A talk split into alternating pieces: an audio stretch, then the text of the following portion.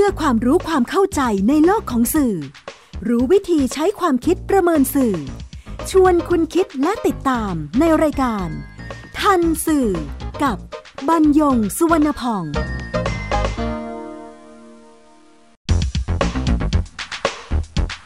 เพื่อความรู้ความเข้าใจในโลกของสื่อ รู้วิธีใช้ความคิดประเมินสื่อ ชวนคุณคิดและติดตามในรายการ ทันสื่อ กับ บรรยงสุวรรณพอง สวัสดีครับคุณผู้ฟัง นี่คือทันสื่อ รายการความรู้ด้านสารสนเทศ และเรื่องราวที่เกิดขึ้นในโลกข่าวสาร ซึ่งส่งผลกระทบต่อบุคคล หรือว่าสังคม อันหนึ่งมาจากเนื้อหาและสื่อนำมาเรียนรู้ร่วมกัน เพื่อนำไปสู่สังคมคุณภาพ ออกอากาศทางไทย PBS Digital Radio บรรยงสวนพองดำเนินรายการ จิตกรินเมฆเหลืองประสานงานทันสื่อวันนี้นำประเด็นเมื่อลูกเรือการบินไทยถูกบูลลี่ ครับอิทธิพลของเทคโนโลยีสารสนเทศและการสื่อสาร ก็ทำให้สื่อมวลชนเนี่ยถูกมองว่า แม้หน้าที่ จะยังมีอยู่ครบถ้วน แต่บทบาทก็ถูกลดความสำคัญลง อันเนื่องมาจากผู้รับสารในอดีตไม่ว่าจะเป็นผู้อ่านผู้ฟังผู้ชม วันนี้สามารถผลิตและเผยแพร่ได้ด้วยตนเอง บนสื่อออนไลน์ ศัพท์ทางนิเทศศาสตร์ก็เรียกกันว่า user generated content หรือ UGC แถมยังทำได้ในทุกชานชาลา คือแพลตฟอร์ม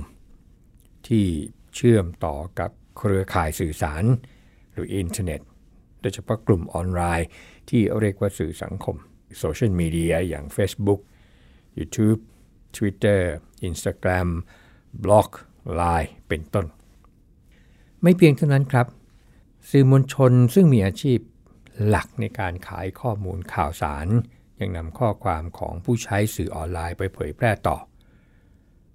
แล้วก็ไม่ได้หาข้อมูลอะไรมาเพิ่มเติม ก็เลยไม่ต่างไปจากการลอกข่าว ก็ทำให้สังคมเชื่อว่าเป็นเช่นนั้นก็คือบทบาทของสื่อมวลชนนั้นถูกลดความสำคัญลง โดยเฉพาะบทบาทในฐานะที่เป็นนายทวารข่าวสารศัพท์นิเทศศาสตร์เรียกกันว่า gatekeeper ที่เป็นผู้คัดเลือก เรื่องราวมานำเสนอแก่ผู้รับสาร ตรงกันข้ามครับ บทบาทของผู้ใช้สื่อออนไลน์กลับเพิ่มมากขึ้น จากการเปิดพื้นที่สาธารณะ คือทำลายในการเผยแพร่ เรื่องราวของตน หรือที่ไปเห็นมา หรือไปสร้างมาหรือไปทำมาไม่ว่าจะเป็นภาพนิ่งคลิปต่างๆ เป็นต้น แล้วก็มีผู้ใช้สื่อออนไลน์ด้วยกันเข้ามาอ่านมาชมมาแบ่งปันหรือส่งต่อ มาแสดงความเห็น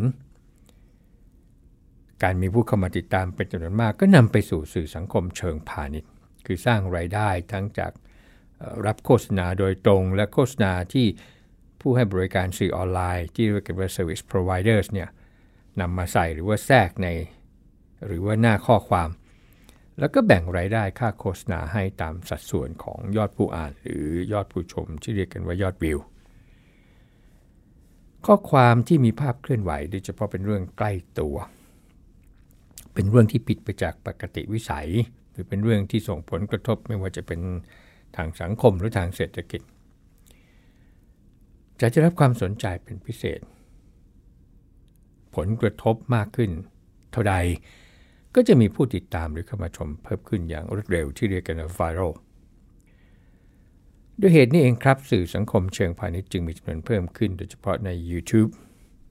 แล้วก็เกิดศัพท์ใหม่ที่เรียกว่ายูทูบเบอร์ แล้วก็มีพัฒนาการด้านภาพเคลื่อนไหวโดยตรงประเด็นทันสื่อจึงเกิดขึ้นตามมา เป็นกรณีสื่อสังคมเชิงพาณิชย์รายหนึ่ง ที่นำเรื่องราวมาสร้างสีสันบน YouTube เข้าใจว่าน่าจะเริ่มมีรายการครั้งแรกเนี่ยเมื่อเดือนธันวาคมปี 2561 สังเกตจากคลิปแรกที่มีอักษรและระดับตัวเลขว่า EP 1 เมื่อ 24 ธันวาคมปีที่แล้ว คือปี 2561 แต่ละตอนก็มีสีสันจนมีผู้ชนนับแสน เรียกกันว่า subscribers จนถึงตอนล่าสุดก็คือ EP 25 เมื่อ 7 สิงหาคม 2562 ที่เกิดเป็นเรื่อง ผู้จัดและดำเนินรายการสองคนชายหญิง ได้นำเข้าคลิปทดสอบความอดทน ของลูกเรือการบินไทยความยาวประมาณ 22 นาที โดยลงทุนซื้อตั๋วเครื่องบินชั้นธุรกิจไปลอนดอน แล้วก็พูดว่าคลิปนี้เราลงทุนจ่ายค่าเครื่องบิน ไปอังกฤษเพื่อทดสอบความอดทนแอร์กัน เราจะทดสอบสังคมไทยกันหน่อย และอาชีพบริการว่าเขาจะดีจริงไหม เราจะป่วนแอร์โฮสเตสจนเขาวุ่นวายกันทั้งลำกัน ดูสิว่า สายการบินจะบริการดีสมชื่อที่เขาว่ากันไหมจากนั้นก็เชิญชวนให้ติดตามด้วยการกดไลค์กด Subscribe เขาเรียกว่ากดซับเฉยๆ กดกระดิ่งรวมทั้งช่องทางอื่นใน Facebook และก็ Instagram ความจริงอยากนำเสียงมาให้เราฟังนะครับ แต่ว่ามันจะมีอุ้ยแล้วก็เสียงหนักเสียงเบา ก็จะฟังไม่ชัด เพื่อปัญหาทางด้านคุณภาพเสียงกก็เลยขอตัดอันนี้ไป แต่ว่าในเสียงพูดตอนๆๆนี่นะครับอขอถอดมานิดหน่อยเขาพูดว่าถึงเวลาปฏิบัติการของกูแล้ว กูจะเป็นผู้โดยสารเรื่องมากที่สุดในโลกไหม มึงต้องแอบถ่ายเขามึงนี่ก็คือยูทูบเบอร์ผู้หญิงอีกคนหนึ่ง มึงต้องแอบถ่าย อย่าให้พี่แอร์เขาเห็นนะเว้ย เราจะเรียกเขา แล้วก็กดปุ่มแม่ง กูขอสองแก้วเลย กูขอขนมปังด้วย คล้ายๆอย่างนี้นี่นะครับ แล้วก็ ตลอด 10 ชั่วโมงในชั่วโมงบินเนี่ยนะครับประมาณสัก 12 ชั่วโมงแถวๆนั้นนี่นะครับ 10 ชั่วโมงเนี่ยคือคือเวลาในการ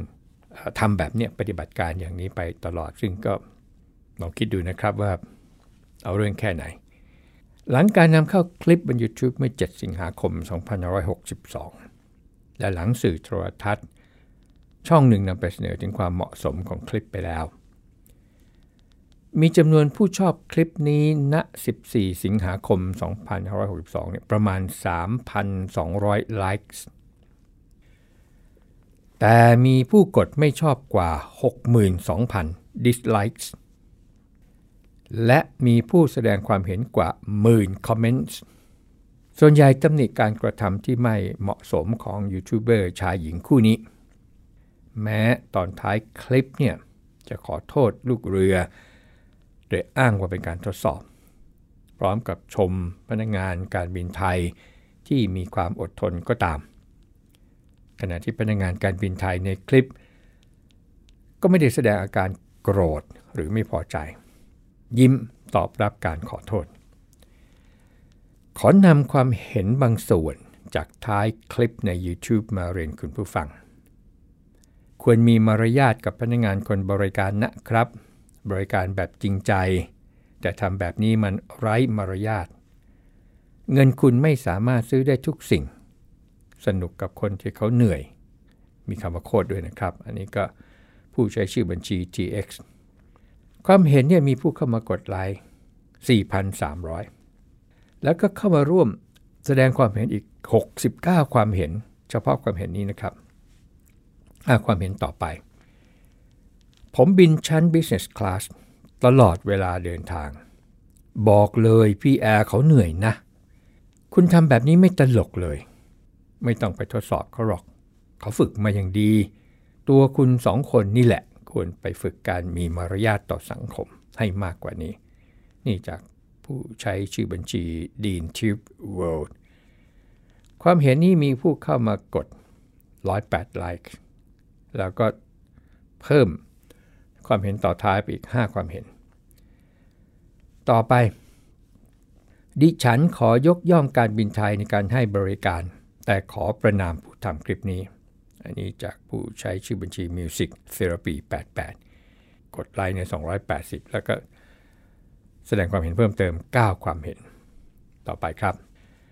คอนเทนต์จุดๆมากค่ะ บอกเลย ตลกหรือไอ้จุดๆมีความสุขกับการแกล้งคนอื่น แล้วแท็ก จากใจคนบริการเหมือนกันก็แปลว่าคงจะเป็นลูกเรือสายการบิน 6,200 likes นะครับ2,500 ความเห็นเดียวต่อท้าย ความเห็นต่อไปครับ สาบานว่าไม่เคยรู้จักช่องนี้มาก่อน พูดจาหยาบคาย ตลอดทั้งคลิปนี้เขาจะพูดจาหยาบคายตลอดนะครับ ดูไปครึ่งคลิปไม่อยากดูต่อเลย จิตสำนึกทำด้วยอะไรไม่ไหวจริง ๆ ต่อไปครับ ถ้าเขาเผลอหลุด แบบโมโหขึ้นมาอย่างนี้เขาก็คือลูกเรือ แอร์เขาก็ผิดเลยใช่ไหมครับ ถ้าเขาโดนไล่ออก หรือโดนทำโทษทางวินัยร้ายแรงขึ้นมา พวกคุณรับผิดชอบชีวิตเขาไว้ไหม ไหวไหม เขาเรียนมา หมดเงินค่าเทอมรวมๆเท่าไหร่ การทดสอบต่างๆ ความตั้งใจของเขากว่าจะได้มาเป็นอาชีพที่เขาต้องการ ต้องมาเจอคนอย่างพวกคุณ พิจารณาตัวเองใหม่นะครับ ไม่ได้ด่า แค่อยากตักเตือน และสงสารแอร์เรื่องอารมณ์ไม่สมควรเอามาล้อเล่นกัน ต่อไปนะครับ ด้วยความเคารพนะคะ ในฐานะที่เป็นแอร์เหมือนกัน ไฟล์ยาวขนาดนี้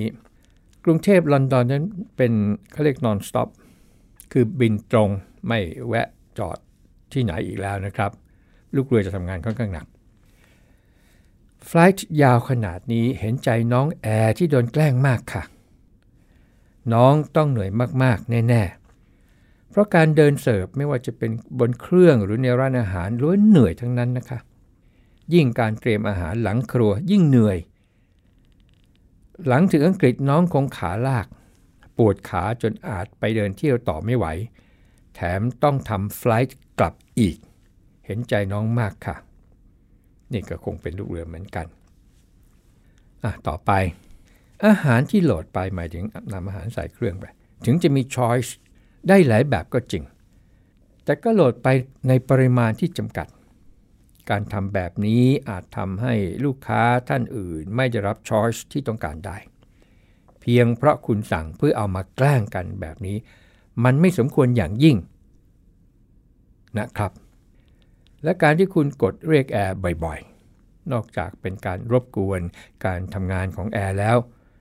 ยังไปรบกวนการที่แอร์จะต้องไป service ลูกค้าท่านอื่นด้วยทำให้ทางการบินไทยอาจถูก complain ได้ การบริการจะ drop ลง การแกล้งกันแบบนี้ ในขณะที่ลูกเรือทุกคนกำลังปฏิบัติหน้าที่ด้วยความเต็มใจ ผมถือว่าเป็นการไม่ให้เกียรติพนักงานต้อนรับบนเครื่องบินเลยครับ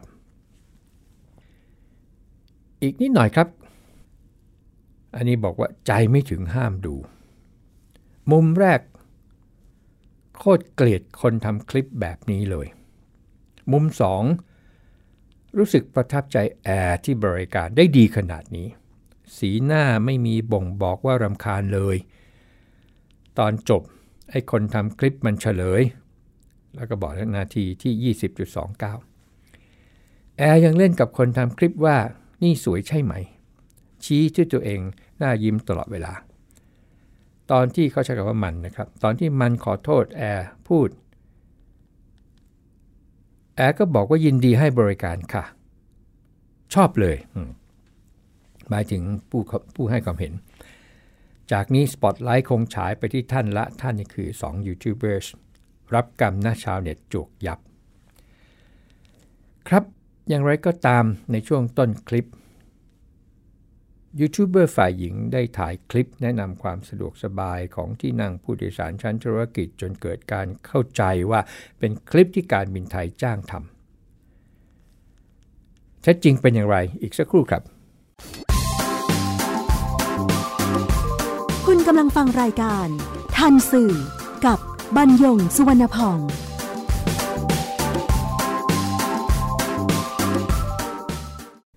เป็นคลิปจ้างทำหรือไม่นั้น นายสุเมธดำรงชัยธรรม กรรมการผู้อำนวยการใหญ่ บริษัทการบินไทยจำกัดมหาชนเมื่อ 12 สิงหาคม ปฏิเสธว่าไม่ได้มีส่วนเกี่ยวข้องกับคลิปนี้จะประการใด พร้อมกับออบอกว่า คือชมลูกเรือที่อดทน แล้วก็มีจิตบริการค่อนข้างมากลักษณะที่เป็นผู้บริหารก็มีความภูมิใจที่ได้เห็นลูกเรือแบบนี้ กรรมการผู้ในการใหญ่การบินไทยยังตำหนิยูทูบเบอร์ทั้งสองคนว่าเป็นเรื่องที่ไม่ควรอย่างยิ่ง สายการบินมีกฎ ข้อห้าม บันทึกภาพลูกเรือ หากจะทำต้องขออนุญาต เพราะเป็นสิทธิส่วนบุคคล อีกเรื่องหนึ่งก็คือการเดินให้บริการเนี่ย20-30เที่ยวภายใน 1 ชั่วโมง เพื่อให้บริการ แต่นี่ไม่ใช่ 1 ชั่วโมง มันกี่ชั่วโมง มัน 10 ชั่วโมง ขณะที่ถาดอาหารนี่มีน้ำหนักก็ทำให้ต้องใช้มือประคอง การมีอาชีพเป็นลูกเรือ เกิดข้อมืออักเสบ ยกถาดไม่ได้ ก็บินไม่ได้ เสียงานก็เป็นเรื่องที่ไม่ควรแล้วก็เป็นอันตรายต่อลูกเรือ นอกเหนือจากการสร้างความไม่สบายใจ เพราะว่า การที่ลูกเรือเดินไปเดินมาอยู่อย่างนั้น เป็นการรบกวนผู้โดยสารคนอื่นที่กำลังหลับนอน แล้วก็ยืนยันในตอนท้ายครั้งว่าไม่ได้ทำคลิปแบบนี้ ไม่มีนโยบาย เพราะเป็นเรื่องไม่ถูกต้อง มีคำถามครับว่าคลิปเนี่ยถือเป็นบูลลิงหรือเป็นการกลั่นแกล้งหรือไม่ เป็นบูลลิงหรือการกันแกล้งหรือคุกคามหรือไม่ขอนำแนวคิดเรื่องบูลลิงมาสรุปให้คุณฟังได้ทราบเบื้องต้นครับ ก็มีการบัญญัติศัพท์ เรื่องบูลลิงว่า มันมีระดับของมันตั้งแต่การระราน การแกล้งระรานถึงขั้นทำร้าย ถึงขั้นทำร้ายเลยนะครับ ตรงนั้น มีคำว่าไซเบอร์ที่ก็มาเกี่ยวข้องกับหมายความว่าบูลลี่เนี่ยบูลลี่บนอะไรบูลลี่บนสื่อออนไลน์บูลลี่บนสื่อดิจิทัลพราะถ้าเป็นไซเบอร์บูลลิงก็เป็นการกลั่นแกล้ง บนสื่อออนไลน์ เรียกอย่างว่ากลั่นแกล้งบนพื้นที่ไซเบอร์พื้นที่ไซเบอร์นี่ก็คอมพิวเตอร์และเครือข่ายสื่อสารในภาพรวมนะครับ แล้วจะให้กว้างและครอบคลุมก็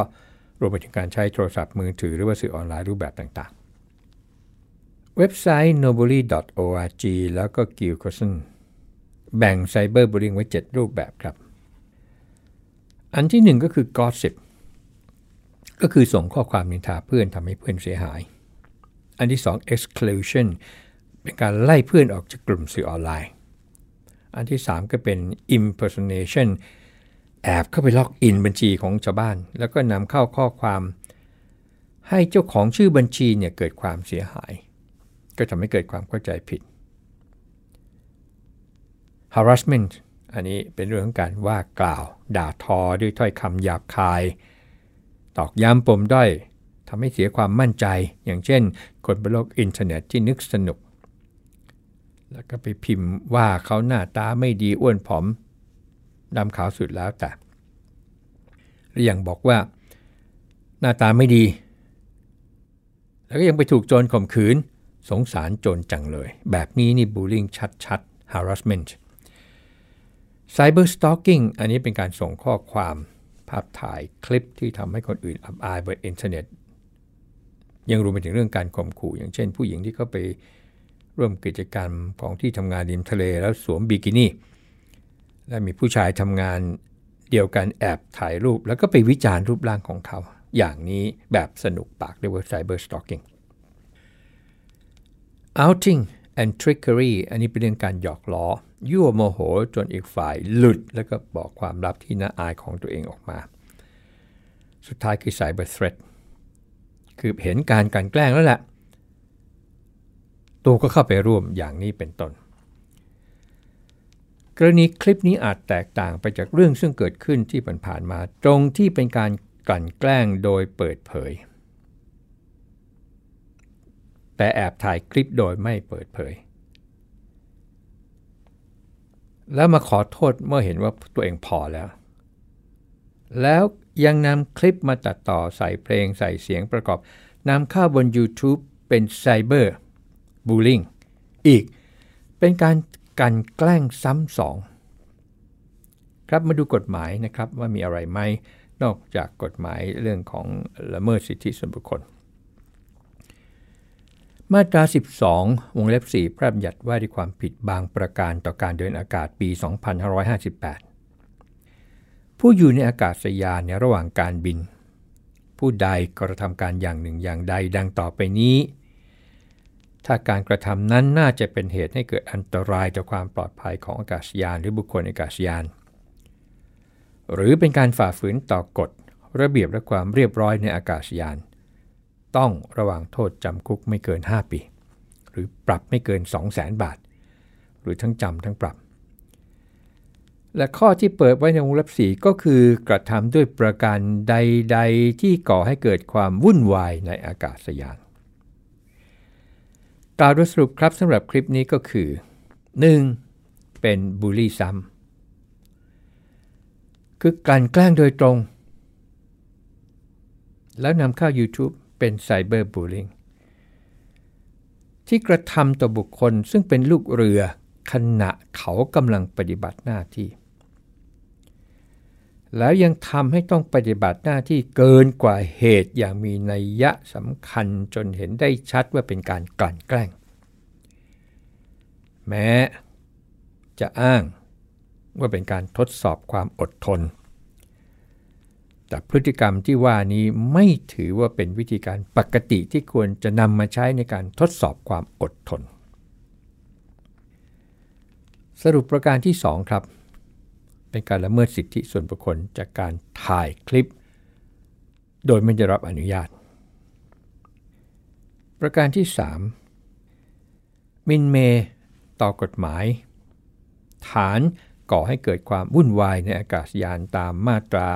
12 วงเล็บ 4 พระราชบัญญัติว่าด้วยความผิดบางประการต่อการเดินอากาศปี พศ 2558 แม้ตอนท้ายของคลิป จะอ้างว่าได้ขอโทษ ได้บอกแล้วว่าถ่ายคลิป ได้ชื่นชมในความอดทน แต่เมื่อวิธีการไม่ใช่ การกระทำของสองยูทูบเบอร์จึงเป็นเรื่องการไม่รู้สารสนเทศ อันนำไปสู่การไม่ทันสื่อนั่นเองอะผู้ใช้สื่อออนไลน์ทั่วไปแล้วครับ แม้ผู้ใช้สื่อออนไลน์ส่วนใหญ่ มีวิจารณญาณเห็นการอันควรไม่ควรของสองยูทูบเบอร์ แต่ก็ยังมีผู้กดไลค์ถึงจะเพียง 3,200 ไลค์เทียบกับผู้กดไม่ชอบเนี่ยกว่า 62,000 ดิสไลค์ก็ตาม แต่นี่ก็คือข้ออันควรพิจารณา ดังที่ได้นำข้อมูลทั้งประเด็นทางกฎหมาย ประเด็นทางศีลธรรมจัญญามาเพื่อทราบในรายการนี้ และนี่ก็คือบทเรียนสำคัญ แก่ยูทูบเบอร์ที่รวมไปถึงสื่อสังคมเชิงพาณิชย์อื่น ๆ เพียงการนึกถึงอกเขาอกเรา เพียงการเคารพสิทธิส่วนบุคคล เพียงการให้เกียรติในแต่ละอาชีพ เรื่องเหล่านี้ก็จะไม่เกิดขึ้น คิดว่าเรื่องพวกนี้นี่นะครับ เราอาจจะได้เห็น ต่อไป แต่ว่าในอีกรูปแบบต่างๆ ทั้งหลาย เพราะว่าความที่ใครก็ได้นั้นมีสิทธิเสรีภาพ ที่จะคิดที่จะพูดที่จะแสดงความเห็นต่างๆ ทั้งหลายบนโลกของไซเบอร์เพียงแต่ว่า เราเนี่ยจะมีความคิด ในการที่จะยับยัง้ง แล้วก็สามารถพิจารณาผลกระทบออกได้ว่า เรื่องไหนเนี่ยควรหรือไม่ควรอย่างไรตรงนั้นครับ แต่แน่นอนเรื่องนี้เป็นกรณีศึกษาที่น่าสนใจ น่าสนใจตรงที่การบินไทย จะทำอย่างไร เช่น ใช้กฎหมายใช่ไหม หรือไม่ใช้กฎหมาย แล้วก็ใช้วิธีการอีกวิธีการหนึ่งก็คือทำ blacklist blacklist เนี่ยก็คือการ บอกเลยชื่อนี้เนี่ยให้ระมัดระวังในการขึ้นเครื่อง แล้วก็แจ้งแบล็คลิสต์ไปทุกสายการบิน ซึ่งซึ่งแรงนะครับต้องถือว่าแรง ก็ยังยังไม่ทราบนะการบินไทยว่าการบินไทยจะเฉยไปเลยการบินไทยจะทำอย่างใดอย่างหนึ่ง จะ blacklist แล้วก็บอกเพื่อนสายการบินอื่นๆไป หรือจะใช้วิธีการทางกฎหมาย ทั้งเรื่องของการละเมิด และเรื่องของออกฎหมายทาง ความผิดบางประการต่อการเดินอากาศ พบกันใหม่ในรายการทันสื่อทางไทย PBS Digital Radio บรรยงสวนพอง สวัสดีครับ ติดตามรายการทันสื่อได้ทางวิทยุไทย PBS www.thaipbsradio.com แอปพลิเคชัน Thai PBS Radio ติดตามข่าวสารทาง Facebook ได้ที่ facebook.com/thaipbsradiofan